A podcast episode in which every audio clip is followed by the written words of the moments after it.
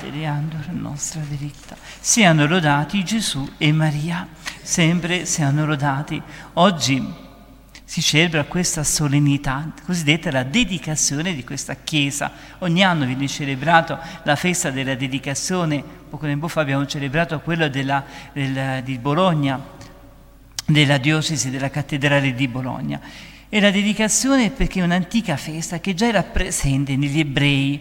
Abbiamo ascoltato con la prima lettura nel libro di Esra, di Neemia, e così anche l'abbiamo ascoltato il Vangelo di oggi. Questa festa ha le sue origini quindi antichissime, già dopo Davide, siamo mille anni prima di Cristo, Dio ordinò a Salomone, a Salomone eh, di far costruire un tempio, il primo tempio grandissimo, dedicato quindi a Yahweh, al Dio. Poi successivamente, a causa del peccato di Israele, che ha trasgredito la legge di Dio di Mosè, il Tempio quindi fu distrutto, soprattutto con l'invasione di Assiria e dei Babilonesi, siamo nell'anno 586 a.C. Adesso abbiamo ascoltato questa prima lettura dove si parla proprio del popolo di Israele che dopo l'editto di Ciro il Grande, re di Persia, siamo nell'anno 515-520 a.C., il popolo, circa 5.000 ebrei, ritornano a Gerusalemme per ricostruire il Tempio e le case. E quindi eh, in quell'occasione ecco, vengono lette queste, eh, la Torah, la legge di Dio, i comandamenti di Dio. Il popolo nell'ascoltare la legge di Dio piangeva, commosso, perché dopo 70 anni di esilio lontano da Gerusalemme, tutti quanti deportati in Babilonia, quindi per 70 anni il popolo finalmente può ritornare nella propria terra, nelle proprie case e ricostruire così il Tempio che fu affidato proprio al sacerdote Esra, invece il governatore in carica di tutto fu Enemia. E quindi in quell'occasione quindi il popolo si fa l'esame di coscienza, i nostri padri hanno disobbedito a Dio. Poi vedremo cosa dice San, eh, San Paolo, lettera ai Corinzi. E quindi è stato distrutto per colpa dei nostri peccati. Invece la festa di oggi è l'origine qualche anno dopo, qualche secolo dopo, quando i greci sconfiggono gli egiziani, il regno di Tolomeo, e quindi invadono anche la terra santa, la terra di Gerusalemme. Viene profanato il Tempio eh, di Gerusalemme. Siamo circa nell'anno 168 a.C., eh, nel libro cosiddetto dei Maccabei, dove qui, in quella circostanza, quindi viene profanato gravemente il re, eh, i greci, hanno provato il Tempio con Antioco IV l'Epifane, hanno usato i vasi sacri per divertirsi e Dio li ha puniti, perché sono oggetti sacri consacrati al Dio, come ha fatto anche il re di, di Babilonia, fu ben punito per aver profanato ciò che è consacrato a Dio, che Dio punisce per questi peccati di sacrilegio. E allora eh, in quella circostanza Giuda Maccabeo, Maccabeo che in ebraico vuol dire martello, ha combattuto contro i greci per allontanarli da Gerusalemme e quindi nei primi dei due libri di Maccabei.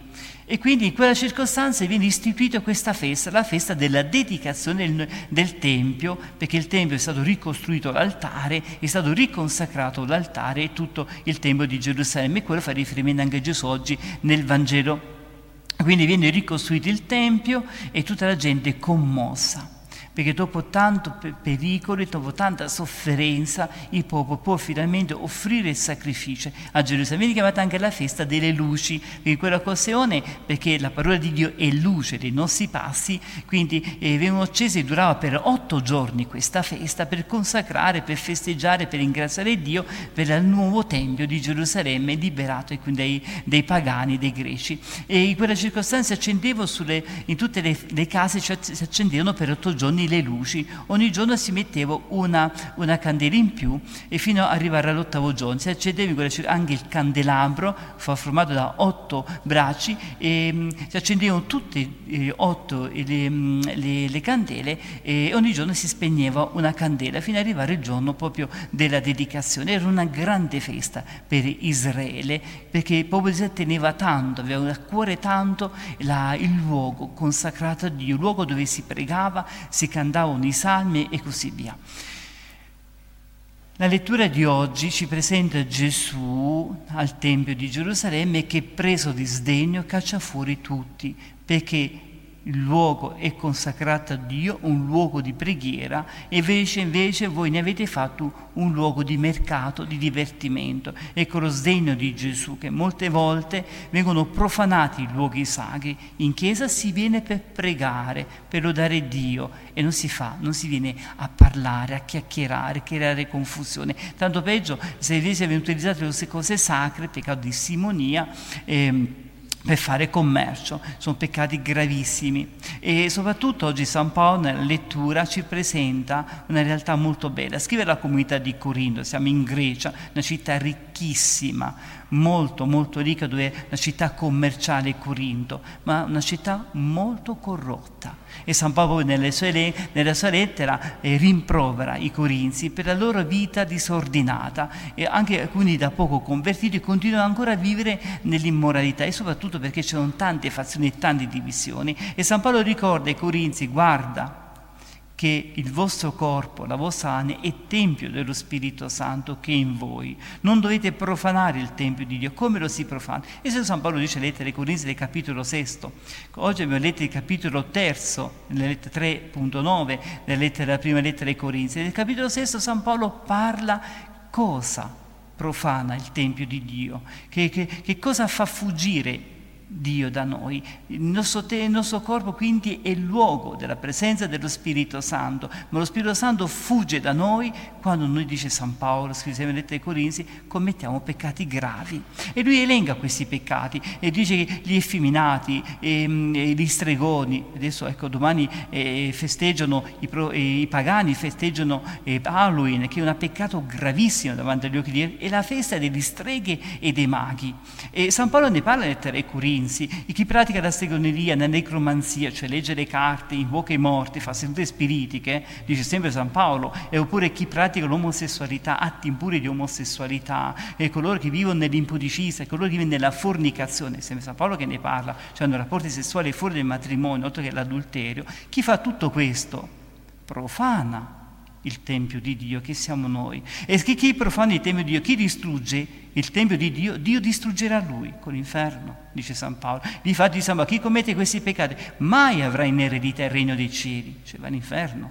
Quindi sono peccati gravi perché noi siamo Tempio di Dio, non ci appartiene noi siamo creatura di Dio e Dio ti ha dato la vita, ti ha dato questo corpo, l'anima, ti ha creato l'anima, non è tua, ti è stata affidata. Ecco Gesù spesso parla nel Vangelo, noi siamo solo amministratori della nostra vita, ma non sei il padrone. Guai a te, dice San Paolo. Difatti, se leggete la lettera ai Corinzi, è molto forte.